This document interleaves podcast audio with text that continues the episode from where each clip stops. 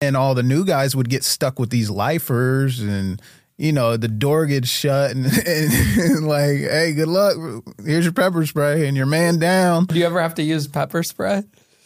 i i there was a time where i was supposed to use it but i didn't. So you got they i remember in the academy they said you'll either freeze fight or flight. Nigga i froze. Uh What like, happened? Uh, this is where this is how i lost my job. In this episode, we're joined by Damon Darling, who shares his incredible journey. He starts with his teenage years and first experiences with alcohol, leading to a challenging battle with addiction. Along the way, Damon takes on a job as a correctional officer, but his struggle in this role lasts no more than six months. This episode highlights Damon's inspiring turnaround, where he finds comedy as a driving force for his success. Join us as we explore Damon's highs and lows and how humor becomes his pathway to fulfillment and achievement. Everyone, I hope you all had a wonderful Christmas with your families. And as my platform continues to grow, one of my goals for 2024 is to get more involved in my community during the holiday season and give back however I can. Did you know that for the past couple of weeks, we've been in the top 50 for Society and Culture podcasts on both Apple and Spotify? And it looks like we'll be heading into 2024 with nearly 200,000 subscribers on YouTube. Such an incredible first year, all thanks to each and every one of you who tune into this show. Remember to leave us a review on Spotify and Apple Podcasts, share your favorite episode with a friend, and sit back, relax, and get ready to lock in with Damon Darling.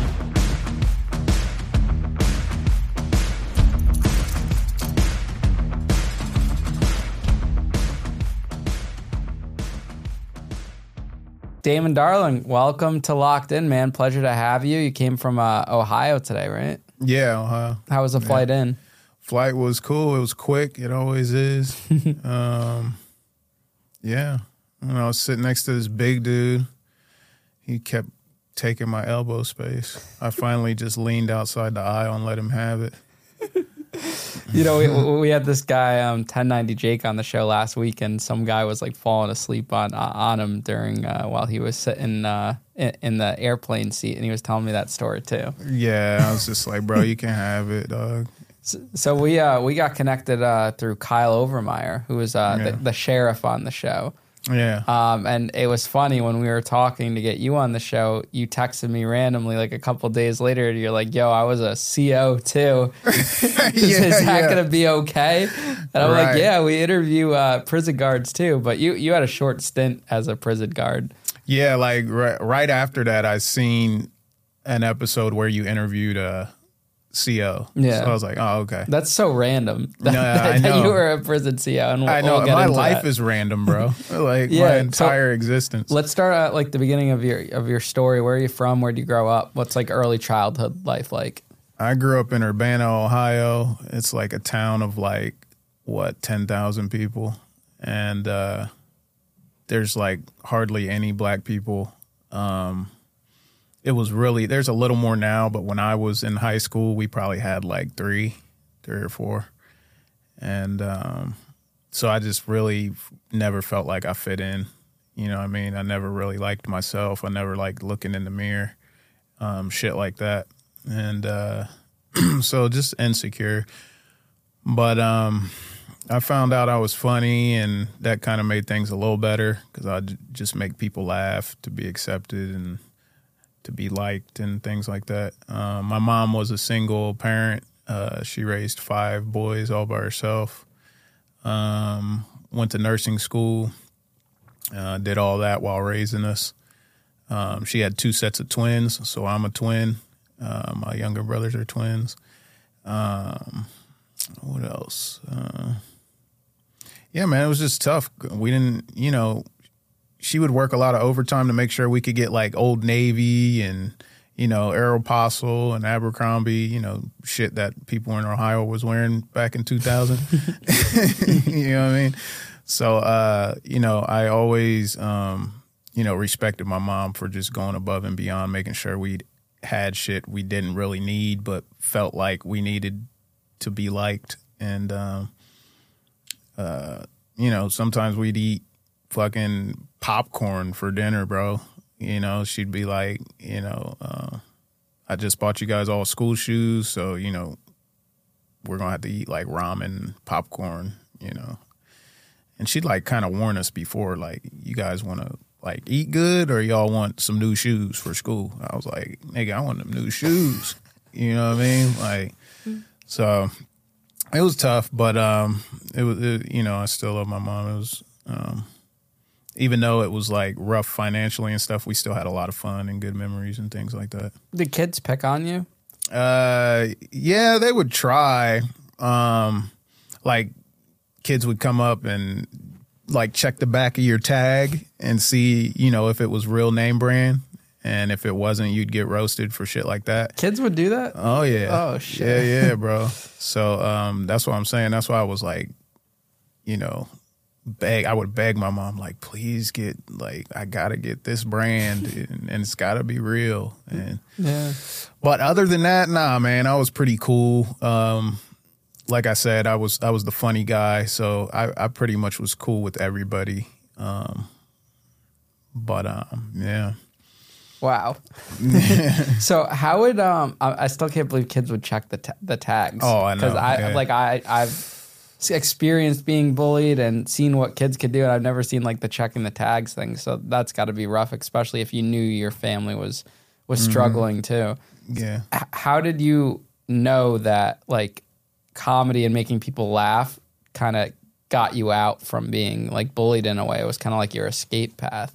Um, cause I'd always get made fun of, like not just for that, like the clothes stuff, but like how I looked and you know, just being scrawny and you know being black, shit. Um, and I noticed whenever I would be like just being myself, just being serious, having conversations with people, they would laugh like in the middle of my conversations a lot of the time.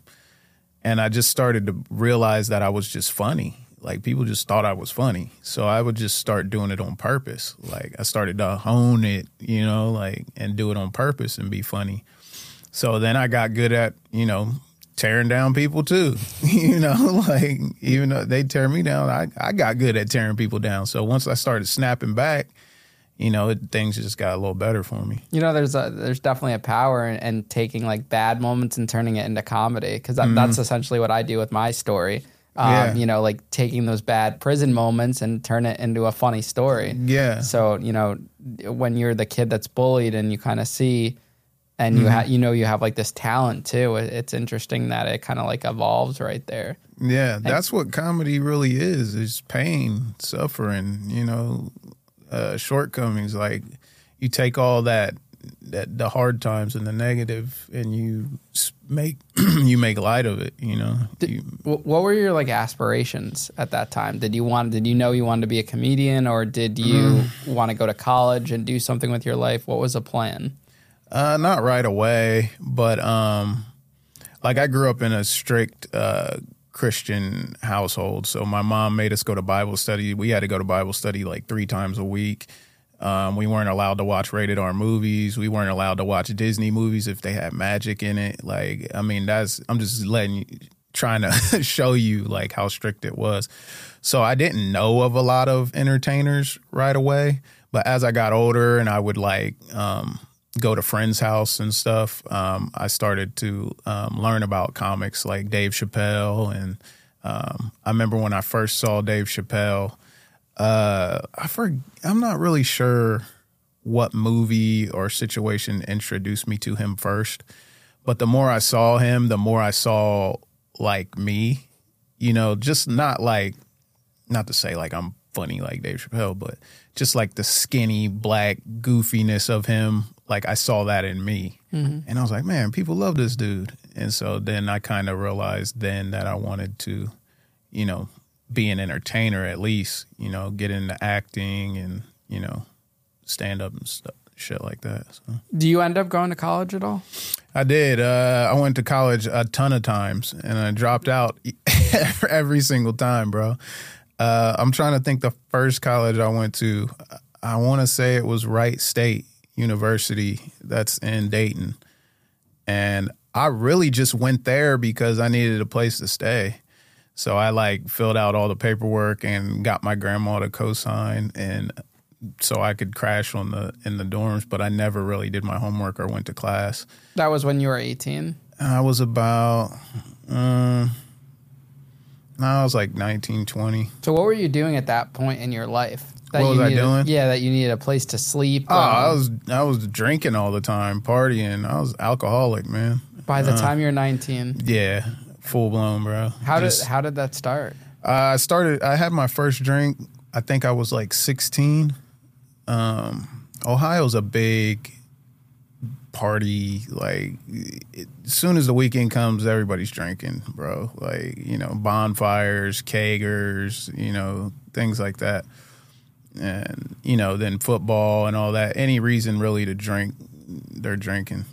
Um, but yeah, I had my first beer at like a little party when I was 16 that I you know, um, lied to my mom about to be able to go to. But uh, I remember after a couple beers, um, it just I felt really good, man. Like uh, I got a lot more confidence. Uh, you know, um, just felt good, felt happy. Uh, it tasted good. I know a lot of people say beer's like an acquired taste and they didn't like it right away. I liked it right away. I loved the taste of it. And um, so basically, uh, whenever there was an opportunity or a party that I could get to um, on the weekends, I would try to get to it so I could drink after that. That was pretty much it. And then once I got, you know, older, it just got worse and worse the older I got it turned into like a weekend thing to um, whenever I wasn't at work. You know what I mean? And then it turned in from whenever I wasn't at work to calling out of work so I could do it. You know, if there was a party scheduled during my shift or, you know, something like that that I wanted to be at, I'd just, I mean, I would quit jobs so I could drink, you know, and just party. I just never wanted the party to stop. That was my problem. Do you think you were using that as like an escape from not having maybe the best childhood growing up and having everything? I think it definitely was, um, and I think also a part of it was being held back from so much because of the religion, religious stuff. Uh, I felt like I missed out on a lot because there was only a handful of times in high school that I really could, you know, drink and stuff because my mom had such a strict watch on us. But um, when I could get away, I would. Um, but yeah, absolutely, man. That definitely p- played a part in it. I was trying to fill some kind of void, um, whether it was just uh, what I missed out on childhood or uh, the insecurities I had with myself. Um, man. And I just really liked to party. I just, I mean, I really just liked partying and I didn't want to stop partying. You think if you had the stability growing up and had access to like, I would say maybe a little bit more of a normal childhood and not uh, with the religious barriers uh, and restraints, that the alcohol wouldn't have felt the same when you did try it? Uh, absolutely. Yeah, absolutely. I, I feel like if my dad was present and he gave me the confidence I needed as a man, that would have played a huge part. Uh, I feel like if I had more reasonable um, expectations from my religion, religion, that that would have played a huge part. Um, of you know a bunch of things, but um, I think there was unreasonable expectations from the religion. Uh, it was almost like perfection was needed, and that put a lot of strain on me. And you know, I had a lot of fear from God. You know, I, I still battle with it on a daily basis today. Um, you know, I just daily got to convince myself like God loves me. I'm doing enough. Um, you know, by trying. Um, but yeah, man. When do you think the drinking brought you to like rock bottom? Um, I was living in San Diego because I had moved to San Diego. Um, uh, I don't know, maybe around 20, 21. Uh, my mom had moved out there with my younger brothers. Uh, she had signed on with a travel a- agency, a nursing travel agency, and they pretty much housed her and everything. And uh, so I moved out there with her. And I stayed out there for about 10 years, but the whole time I was out there, I was pretty much just fucking off, bro. Like I was just the same shit I was doing in Ohio. Drinking, chasing girls, partying, working shit jobs, uh, just making sure I made enough to support my habit. And um, I ended up having kids outside of marriage with a with a woman that I didn't barely even know, didn't love, tried to force it, didn't work, um, got divorced. Um, I was still trying to uh, do the religion thing off and on, and um, I got hit with child support. I remember that made me really stressful because once the child support hit me, I couldn't afford anything, bro. In California, like California alone, and then child support, like, bro, I my check would be like twenty bucks. like I didn't have nothing. So, um, anyways, uh, long story short, I I pretty much just ended up living out of my car. Um, I was behind on my child support. The repo man was looking for my car, so I was always like moving it around. I was stealing alcohol from grocery stores, bro. Like I actually got into an altercation with a little kid, like a young kid, bro, like trying to steal alcohol and like the beers went all over the parking lot and like he called the cops and I had to get out of there. That was one of the moments for sure where I was kind of like, bro, what the fuck are you doing? Like you are lame as fuck. Like you're stealing beers, dog. Like But that still didn't get you to change. no, it didn't. I was still doing it, and then um, I got a co- I got a DUI. Um, still didn't change.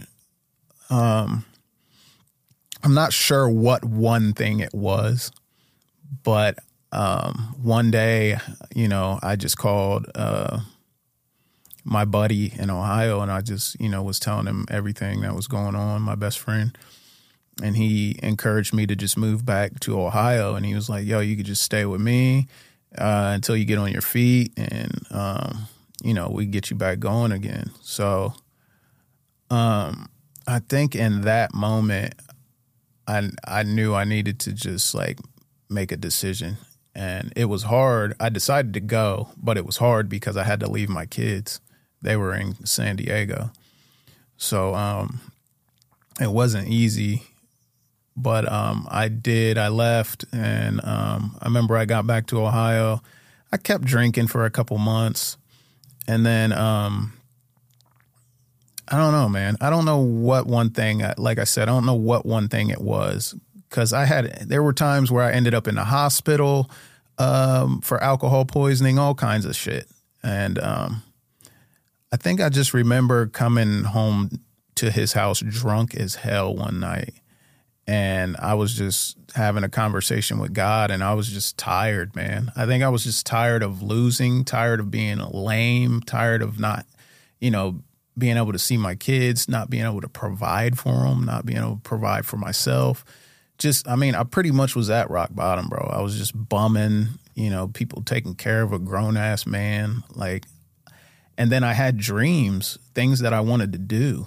I was just afraid to to try to do them too. So I was kind of suppressing that, and I just had enough. And I was terrified to quit drinking, man. And I told God, I was like, man, uh, you know, I want to quit. I don't want to do this anymore, but I'm I'm I'm afraid if I stop drinking, I'm going to die.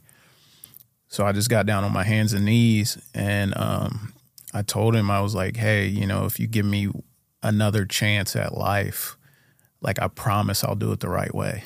Like I promise, please just give me another chance. And then I even told him, um, but if I quit and I die, and if I have to die, then whatever, I have to die. But I don't want to go on like this. Like if I have to, if I can, if I have to die sober, I'd rather do that. You know what I mean? Than continue to live like this. That's how tired and ashamed and disgusted with myself I was and um, he uh, he answered me because the next day I I quit cold turkey, and uh, it was hard as fuck, man. Like you know, sweating and uh, you know, heart racing, and you know, it sounds like I was probably having more symptoms that I don't fucking know what they're called because I'm not a doctor, but I felt like death, bro. I didn't. There were times that I felt like I probably wasn't going to make it. Um, but I just really wanted to be a good father. I wanted to provide for my family. And I think that that was one of the main things. You know, you kept asking me like about the childhood and struggling. Um, I think that was one of the main motiv- motivators. Is I just wanted to be able to provide for myself. I never wanted to be rich. I never wanted to have a bunch of money. I think one of the the most frequent prayers that I would pray to God was just allow me to be able to provide for myself. That's all I want to do. Like, I mean, I couldn't even get jobs at like shitty places, bro, sometimes, like Subway. You know, like I would get rejected for jobs like that. Like, imagine what that would do to your self esteem. Why do you think You you know were what I mean? rejected for that? I don't know, man. Like I there were just I couldn't get the shittiest jobs, man. And then even when when I would get them, I'd be so excited and happy, and then I would just realize they were shit every time. I'm like, why am I happy about this? I still can't provide for myself. This still isn't enough. Um, I don't know, man. But I got tired of living like that.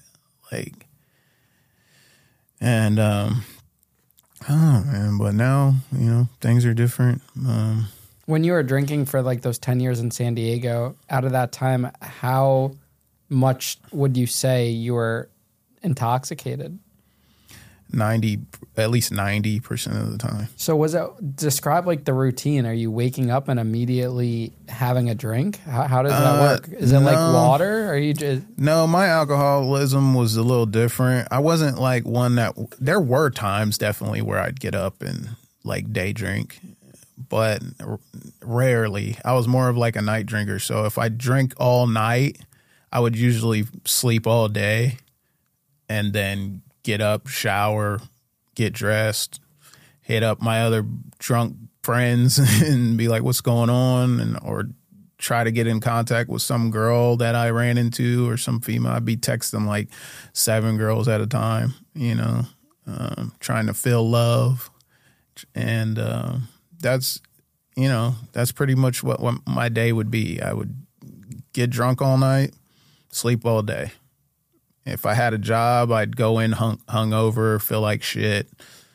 Um, I remember I was a uh, I was a supervisor at Walmart in San Diego, and I basically just did change runs. And so I remember I was so stoked when I got that position too. It was like a dollar more, and uh, I got in. I had just clocked in. I was hungover as shit, and I went over to the count the change drawer, and I was trying to unlock the change drawer, and I couldn't get it unlocked. And I was like, what the fuck? And finally, my coworker said, Damon, that's your car key. And I was like, oh shit. so yeah, that's how hungover I was. when you're drinking that much, do you even like know what it's like to be sober at at that point during that time That's period? what I'm saying, bro. Like when I, no, I was afraid to be sober. I couldn't function sober. Like I remember when I first got sober, it was really hard for me to be around people. And I was never a shy person. I, you know what I mean? Like, but it was so hard for me to be around people, so hard for me to just do what we're doing right now, have a conversation. Like my anxiety would be through the roof. You know what I mean? Like, I mean, it takes a lot to sit down, at, especially with a stranger, and, and talk about childhood trauma and uh, past Yeah. addictions and struggling, but and overcoming that. It's hard. It's Yeah. why people don't see therapists. yeah, I do. I go every week. That's good. Yeah, and it helps tremendously. I got a good ass therapist. Bro, he just be like, He he tells it to you real. "Oh man, he does," but then he gives me he gives me ways to deal with things, to fight back. You know, so it's not like I'm just unloading my shit and he's like, "Oh yeah, well, uh, that's uh, you know, or do he gives me coping mechan- mechanisms and so I'm able to get better. You know, I don't have to just submit to this and just stay at this level of shit that I'm in. Now, you know, now did your um, addiction to alcohol did that only lead to DUI at uh, getting a DUI as like criminal charges? Uh, DUI, theft. Um, I think that's it. Did, those are felonies. No, Oh, they were a DUI is a misdemeanor. uh, yeah, it was a misdemeanor. Really? Yeah. Isn't it? I thought it's a felony. No. Oh. Ah, as far as I know, I'm not a felon. So, I might be. so you got the DUI before becoming a prison guard. Yes, So how? Yeah, it's so not a you- felony. Yeah, it's, it wasn't. So how did you become a prison guard? Then how do you go from alcoholic to prison CO? Um, were you drinking while you were a CO? No, I was sober by then. Uh, I had I was back in Ohio by then already, and I already had a few years of sobriety under my belt. Um, it's weird that I even did that because I, you know, like I'm I'm a big rap fan and stuff, so it's like I'm, I wasn't like someone who want ever wanted to be a cop or anything close to it, you know. Not that I have anything against cops or anything. I have family members that are police officers. Yeah. So. But it's just nothing I ever wanted to do. but that's how bad I wanted to provide for my family, man. That's all I ever wanted to do. So I was like, you know, they were hiring people left and right and it paid really good at the time. So I was like, fuck it, I'm gonna do this, man. I'm gonna be a CEO. I remember being so excited about it too, bro. I would like, I was like bragging about it on Facebook. Like, I just really thought that it was gonna be the best thing to ever happen for me, and it was just gonna, you know, give me the life I wanted. And I got in there, and it was just a nightmare, bro. A nightmare. Like, I don't even know why I was thinking that. Like, it was almost like I didn't even know what the job was that I was going to do. I was just someone just told me what it paid and I was like, "Oh yeah." You know, that I had tunnel vision on like the pay. How much did it pay? Uh, I think at the time it started out a little over 18. Eighteen dollars an hour. Yeah, but this was what, bro? This was like 4 or 5 years ago. Did they send you like training? Did you go to like a boot Yeah, I had to go to uh training, What's- the academy. What's prison CO training like? Well, it- it's really fucking corny, bro. Like it's like renting the cops. Is it really? Is it like a You ever security? seen uh you ever seen National Security? Uh, I've never seen. Oh, okay, never mind. uh it was kind of like that. So But- is, is it is it tough or is it? Nah, I did it. yeah, but I mean, uh, Nah, I, I mean, they basically just you do like slideshow, like they they show you videos and like you know like normal orientation, but it's like prison shit. And they tell you prison stories, and they show you some bloody shit of s- stuff that's happened in, you know, prisons. They talk about the Lucasville riots and things like that, and you know they weed out the the the, the scaredy cats. You know what I mean? So some people would walk out. I was kind of scared, bro. I'm not gonna lie. Like I should have just walked out, but I was trying to be tough. I had already told my girl, man, like we gonna do this. Like I'm gonna pay all the bills. Like I just wanted to be a man so bad that I was willing to do anything. But um, I kind of knew. I kind of knew like before the academy was up that I I had fucked up. You know what I mean? But I was like, when did you realize it was like your first fuck up? uh like when they were showing me those those videos of like people being murdered and like COs being attacked, I was like, I, I fucked up. Like, they weren't the 18. nah, I was like, I can't fight. You know what I mean? Like, I, I don't like confrontation. What am I doing, bro? Like, I'm tripping. Why did what did I get myself into now? And uh, but I knew I, I had to stick it out, man. Where did they stick you? They stuck me at Madison uh, prison in London, Ohio. And is that a tough prison? Uh, it's it's one of the tougher ones because uh, they have level three prisoners in there, and I think they had just started getting them. They were like fours that were getting a chance to be threes, and um, you know, a lot of them were lifers. And when you're the new CE or when you're the CEO, when you're the new CO, you get the the shitty units, like because they bid on them when you go in for your shift. And this, those that have seniority always get the easy ones. They get like the level ones where they they can free roam and like, you know, go to the barber shop, they can go to the gym, you know, they got open bays and pool tables and shit. You know, where not these people are going home. They're not trying to cause no trouble. So, and then all the new guys would get stuck with these lifers and you know, the door gets shut and, and, and, like, hey, good luck. Here's your pepper spray and your man down. Do you ever have to use pepper spray? I, I, there was a time where I was supposed to use it, but I didn't. So you got, they, I remember in the academy, they said, you'll either freeze, fight, or flight. Nigga, I froze. Uh, what like, happened? Uh, this is where this is how I lost my job. I, oh, I they lasted, fired you? Oh yeah, I lasted like six months. I last, and I was I, I was on high blood pressure medicine trying to keep this job. The okay. doctor had to put T- me tell on. Tell us the story. Yeah, yeah, okay. I'm all over the place. so I got I go in one day, and um, a fight just broke out. Man, this white dude, this little white dude, and this big ass black dude, they just start hitting, and I just watched it. my, you know. uh I'm trying to think where my partner was. I think he was doing a round up top or something. This I was down low. And uh they're just hitting. I didn't pull my man down. I was supposed to do that. Didn't do that. man down. So a man down is like this little device that you pull it if something's wrong and you need help and they send more COs to come help you. And you got to let them in. So I didn't pull that.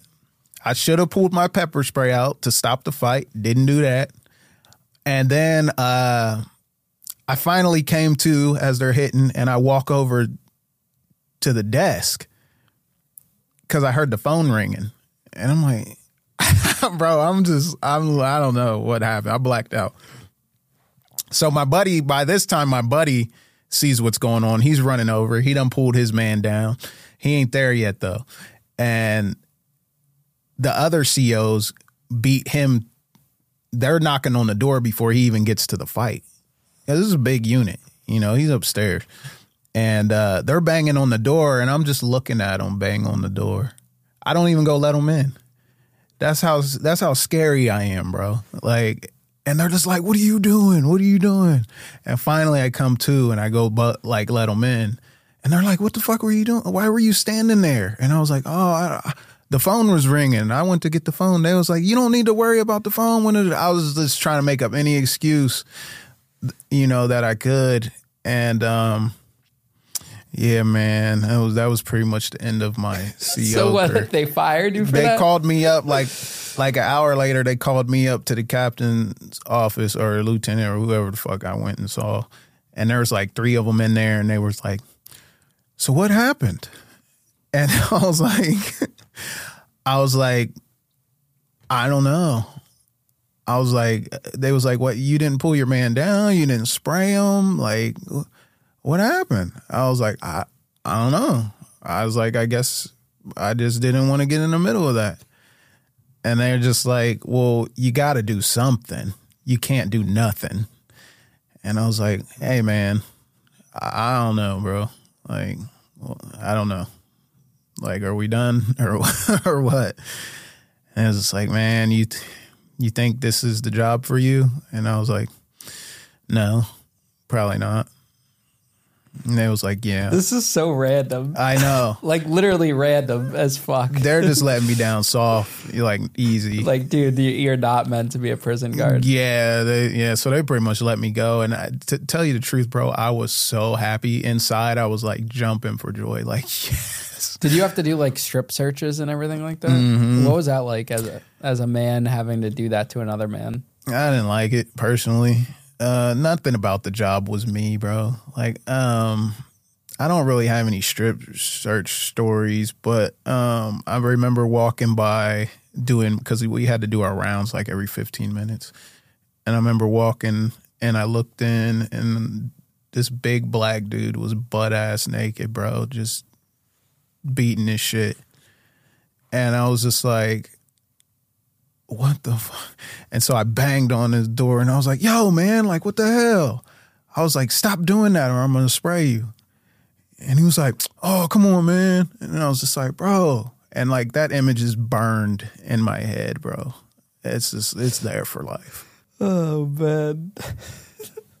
I always used to remember, you know, being an inmate and seeing the the brand new fresh on the off the street prison guards and stuff mm-hmm. walking around. They're all like pristine and stuff, just trying to figure things out.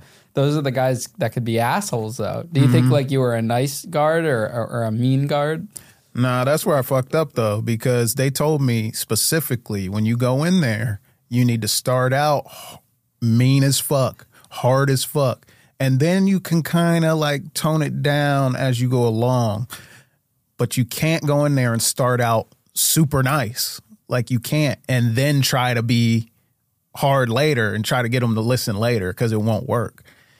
And I was like, man, they don't know what they talking about. I'm a people person. People like me. All I gotta do is make them laugh, and they, they gonna love me. Like I'm gonna be the cool guy, you know, bruh. So I went in there doing that, and they did like me. They did think I was funny. Took advantage. Oh yeah, but when I needed them to lock down, they were like, nah, man, well, you ain't finna do shit, bro. You you the funny guy. Yeah, those are the best guards, man. yeah, you the silly little dude. Did man. anyone like try to try you like to, to like uh, get you to do a bribe or anything like that? Oh yeah. Um it was crazy cuz I actually uh there was a dude that I went to high school with in my unit and I never said anything. And I don't know if he ever said anything, but I never said anything. But as soon as I saw him, I was like, "Oh shit!" Because you know you're supposed to say something if that happens. And uh, it was funny because as soon as I went in there, and he was like, "You know, like we neither one of us said anything, but he, you know how you just know, like as soon as I locked eyes with him and." And I was like, "Oh hey," and he was like, "Oh hey." It was like we both knew, like, eh, we, Damon. And I was Yeah. like, "Yo, shit." Like we both knew." And he was like, "Hey man, if you're ever trying to make some extra money, let me know." and I was like, "What?" Were you tempted? He didn't even talk like that. What he said, he told. Were you tempted at all? I might have thought about it for a split second, but I'm just way too scary, bro, to do anything remotely like criminal. That that will get me some time like that, you know. Can um, prison guards like eat the food that the inmates were eating too? How how, is, how would that work? Do you guys get Uh, your not own as trays? far as I know of. so you got to bring your own lunch and stuff? Yeah, I always had to bring my own lunch. yeah. But uh, yeah, he was like, You ever trying to make some money, extra money, let me know. And I was like, What? but then it wasn't just him. Other other guys, man, they would come up to me and say, Hey man, uh, you trying you you trying to make some money? Like, what's up? Come on, I know you and then it got more and more aggressive every day, man. Uh, th- then guys started saying, "Hey, if if you don't play, we'll get rid of you. We'll get until we get somebody in here that will do what we need them to do." And I was like, "For real? I thought y'all liked me. I told y'all that joke. Remember? Y'all laughed." But nah, man. And then they were telling me personal things about myself, like the color of my car, like where I lived. And I was like, what, bro? Like legit, that feeling you get in your stomach, like that tells you you should probably get the hell out of here. Yeah, you're like, get me the fuck out of here. yeah, bro. I was like, how the hell do they know this about me? You know, so it was like shit like that started happening. Did you see anyone that was like battling addiction or was in there because of addiction and, then came off the streets? I mean, yeah, there was definitely uh, drug addicts in there and stuff. People that were still doing drugs in there. Did it make you feel like, you know, have some thought because you were a recovering addict? Well, yeah, because I went in there with the mentality I this I can help people. You know, um, that's how I went in there. But I learned really quickly. Most guards go in there with the mentality of I can control people and I can have a power trip and I can just be the god in here. Like nobody went in there really thinking like me. Like I was thinking maybe I can mentor some people. Maybe I can help people. Some people get on the right right track. You know, and like nobody was thinking like me. You've had quite like the the the life. I mean, you go from alcoholic at a teenager to prison guard, the most mm-hmm. random thing ever, and then you and then you start a, a comedy career. Yeah, yeah, man. My life, I'm telling you, my life has been just. I've I've done about every retail job you can think of. I've I've just been through it. Uh, How did like the comedy career start? so uh, the comedy started. I think I took a few more jobs after that, and then I finally um, told my wife. I was like, um, hey, I really want to try this comedy, you know? And um, she supported me. She was like, okay, like you can try it. And um, she told me, I remember we were walking, uh, we're out like this outdoor mall place, and uh, it's called the Greene Town Center in Dayton, and it has a Funny Bone Comedy Club in it. And so I had did like a couple open mics, and um, but I still really didn't know like how to break into this industry. So I was walking, we were walking through that uh, mall one day and we walked by the Funny Bone and she was like, Hey, why don't you get a job there? And I was like, You got to understand, like, someone who is a big fan of comedy and stand up and like shit like that. You see this A room club. I'm thinking, like, bro, they don't just hire anybody, you know? That's what I'm thinking because I'm looking at it like a, like it's a church or something and she was like, "Why? Why wouldn't they hire you?" She, I was like, "I don't know. I mean, you probably got to have like qualifications." Anyways, long story short, they hired me, and I got on as a door guy, and I couldn't believe it because you know that's how most comics start. They go to a club, they get on as a door guy, and you know the rest is history. So door guy pretty much just seats, um, um, seats the guests, and they're kind of like security you get rid of like hecklers and shit like that. And then you also like check in on the comics at the green room, like they need anything, mm-hmm. shit like that. So that was my end, bro. I was like watching comics, comic after comic after comic live and just critiquing and learning and networking with comics um, that would come to the club, building relationships and um, getting guest spots from comics and um, working on my craft and – finding my voice and that, that's pretty much the rest is history. Now it's really hard to stand out in comedy. Extreme. And you, I, when you're doing like those small shows, those don't really pay much, right? Like, what mm. can you expect to make on a night while you're starting out? Um, if you have a pretty full room, it doesn't even have to be sold out. But if you have a pretty full room, um, you can make a you can make a couple grand. You can make a couple grand mm-hmm. as a brand new comic.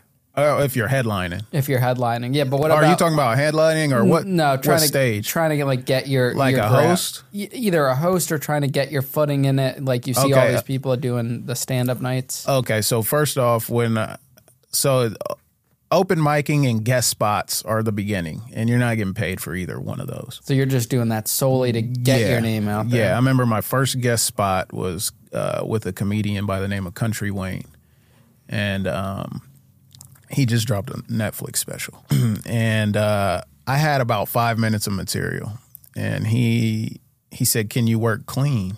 And I I lied and said yes, but my whole five minutes was filthy. What does that mean? Clean? it was dirty. It was cussing and sex and you know just dirty jokes, and uh, so that night I went home and I tried my best to to make clean of what I had and it was just like near impossible. So I like tried to come up with some other stuff too and um, just didn't really succeed. Um, so I went up on stage and uh, that was my first bomb. Uh, yeah, man, I got maybe two chuckles the whole five minutes. Did that trigger any like w- wants to go back to drinking and stuff because you felt like? Oh yeah, absolutely, bro. I just kind of wanted to run, you know, because I knew I was funny, but then that I don't know. It was kind of like, well, maybe you're not, but you know, looking back on it, obviously I just wasn't prepared. I wasn't ready. You know, comedy's the slow grind. It it takes a while. You know, whether you're hilarious or not, it's it's a hard craft, and um, yeah, that that was a tough one. But you know, something you were able to do that most comics that are starting out can't do is build a social media following. I mean, you mm-hmm. have what almost eight hundred thousand followers on TikTok. Yeah, yeah. How, how, did you pull that off?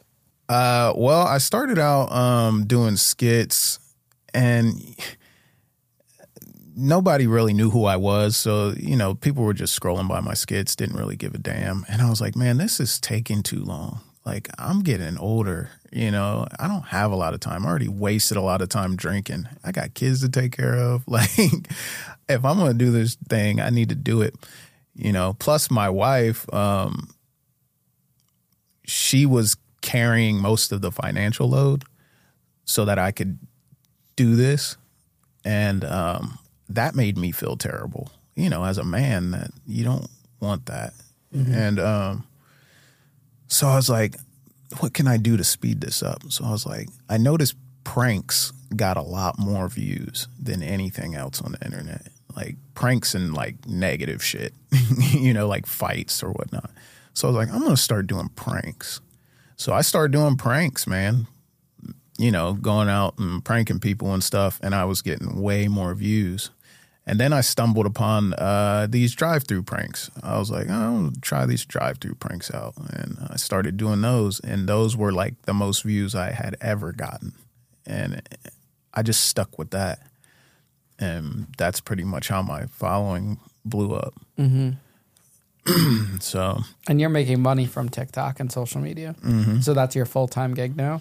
well, my full-time gig is content creating slash stand-up. I'm, I I do make uh, decent money from stand-up, and I make decent money from content creating. So I get paid from Facebook and TikTok right now. Isn't it crazy that the thing that you used as a coping mechanism to get away from like the bullies and whatnot in high school became the thing that, you know, would create a life for you in a way? Yeah, it is insane. Uh, I still really can't believe it. Um, it's crazy, man. Because when I was doing guest spots, I never thought I'd get a hosting gig. Then when I got a hosting gig, I never thought I'd get a feature gig. And then when I got a feature gig, I never thought I'd be headlining. And now I'm headlining, and it's it's. I can't believe it sometimes, bro, because I've never been good at anything ever in my life, bro. You know what I mean? Always failed. I always get emotional right here.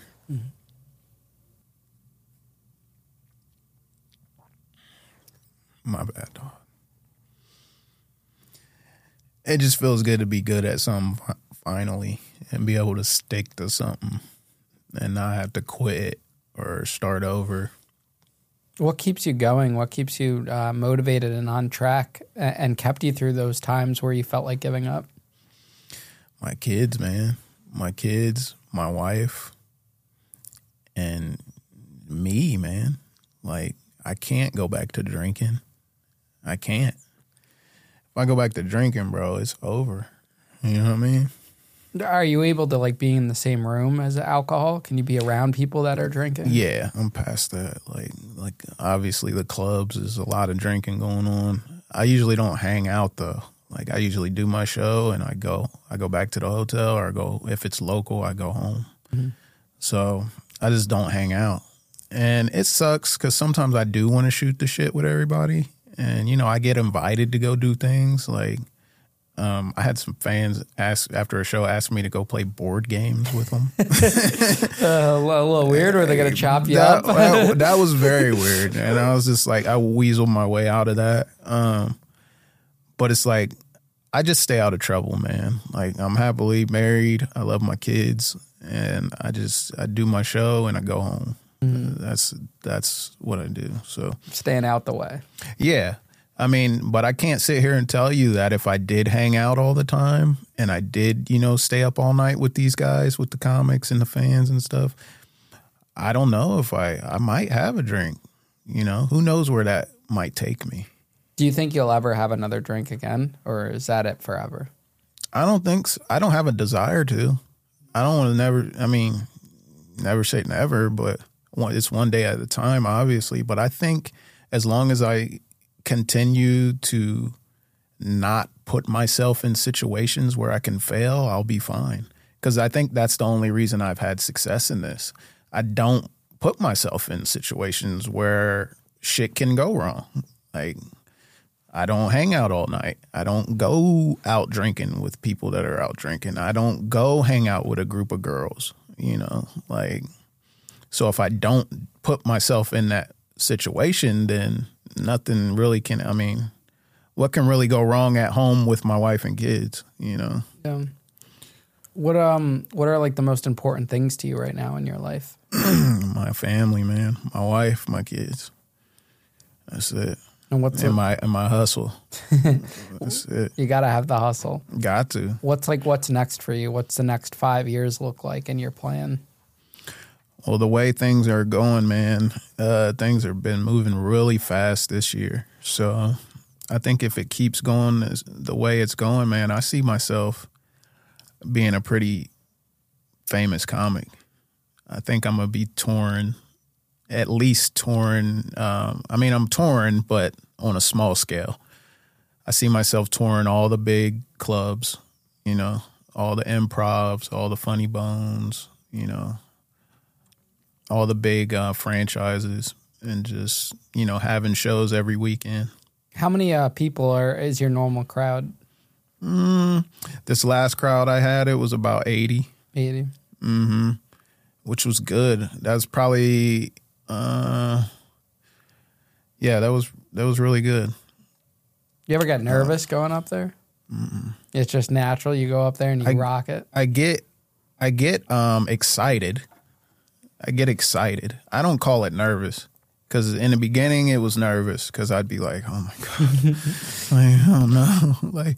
But now it's just like, oh, like I can't wait to get up here. I need to hurry up and get up here. I want this.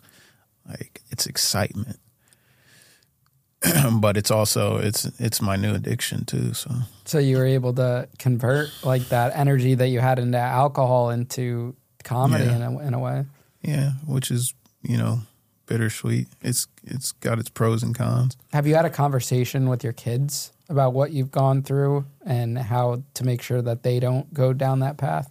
I've had a conversation with my oldest. I got one teenager, he's 14. All the other ones are like 11 and under. but I had a conversation with him about addiction because I see a lot of my habits in him.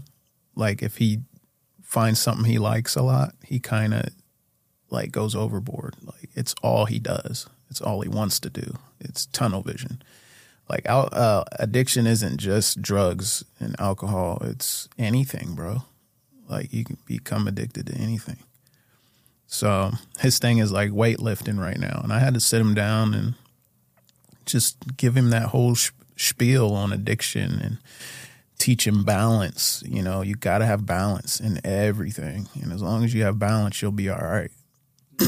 But you can't you can't be like you know you just hey a little bit of do my do my workout and then move on with my day bro.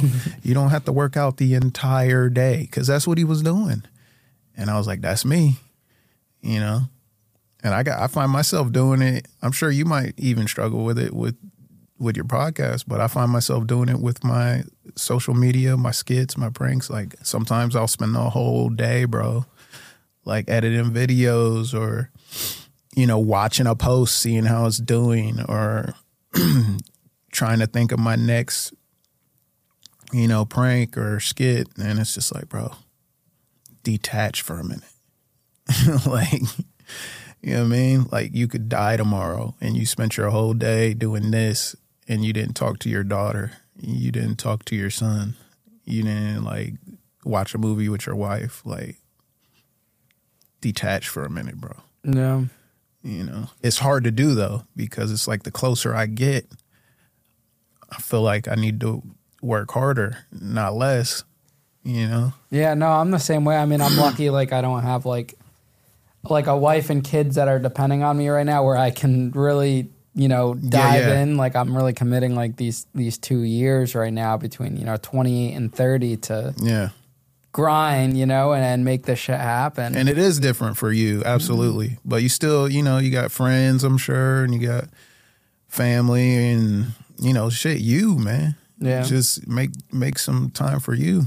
Got to find that balance. That's always been Yeah. like I'm when I'm all in on something, I'm all in. That's how I am. So, yeah. you know, it- it's just navigating and finding it out. But I am able to like, you know, if I'm going out with someone or doing something or whatever I'm doing, like I can, I plan. I'm a really good like uh, multitasker and organ organizer. So Right. if I know, all right, I'm going to go out Saturday night with someone, then I need to get all of this done.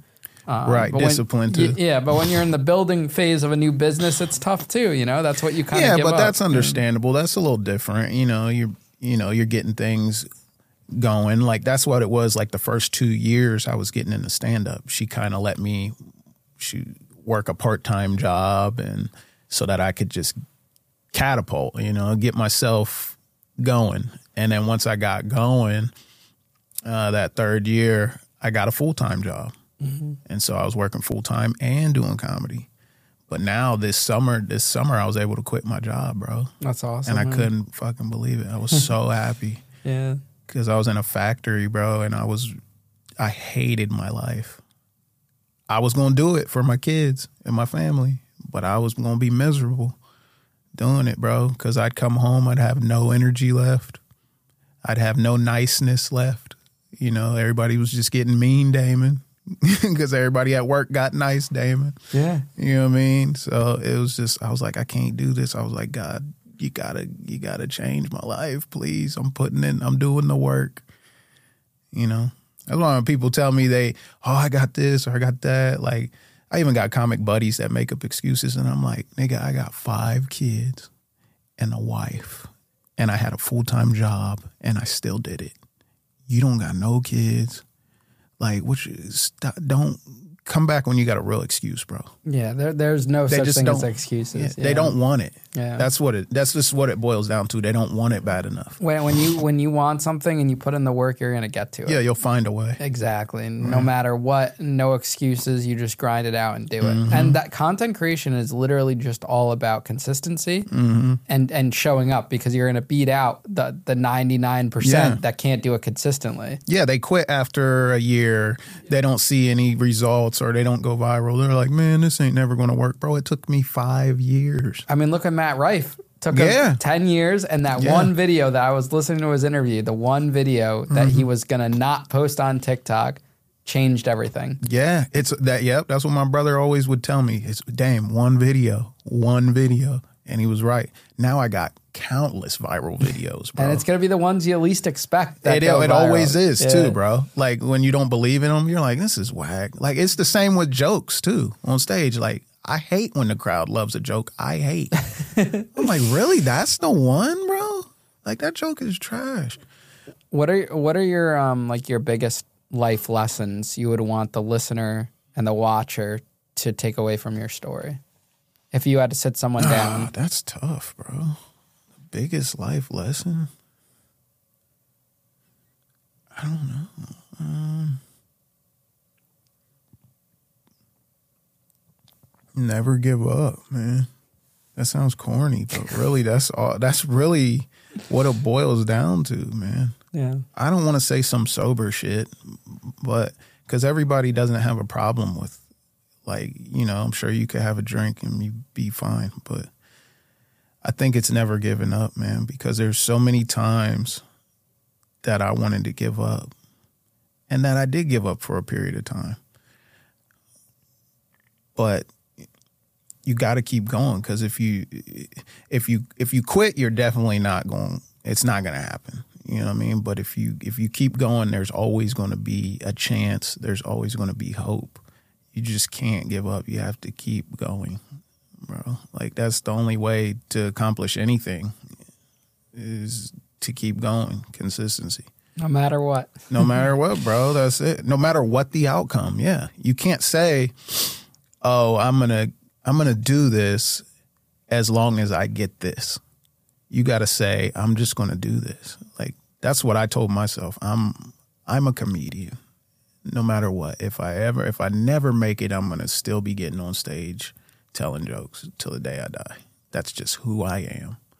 And once you tell yourself that and you realize this is just you're in it for life, everything else just falls in place.